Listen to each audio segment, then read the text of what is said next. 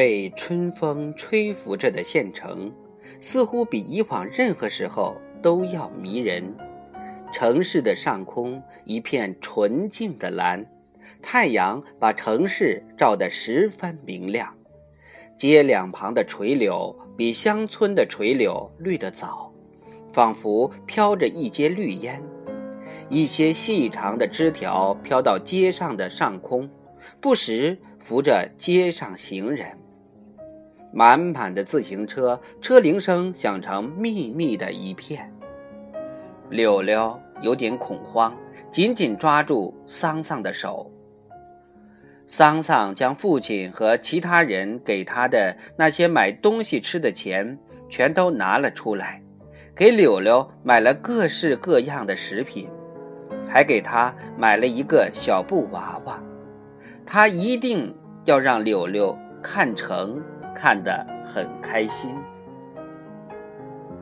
桑桑的最后一个节目是带柳柳去看城墙。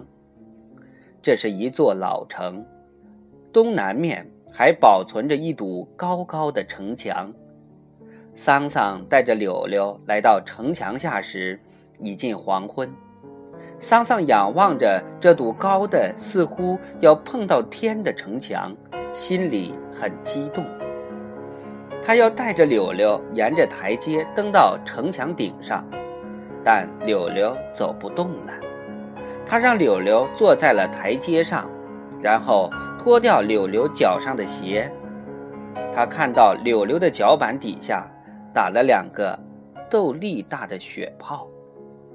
他轻轻地揉了揉她的脚，给她穿上鞋，蹲下来对他说。哥哥背你上去。柳柳不肯，因为母亲几次对他说：“哥哥病了，不能让哥哥用力气。”但桑桑硬把柳柳拉到背上，他吃力地背起柳柳，沿着台阶一级一节地爬上去。不一会儿，冷汗就大滴大滴地从他的额上滚了下来。柳柳用胳膊搂着哥哥的脖子，他感觉哥哥的脖子里尽是汗水，就挣扎着要下来。但桑桑紧紧地搂着他的腿，不让他下来。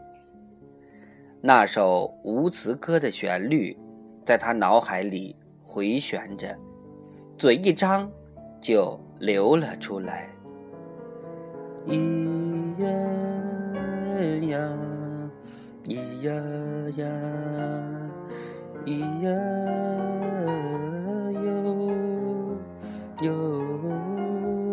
哟哟哟哟，咿呀咿呀哟。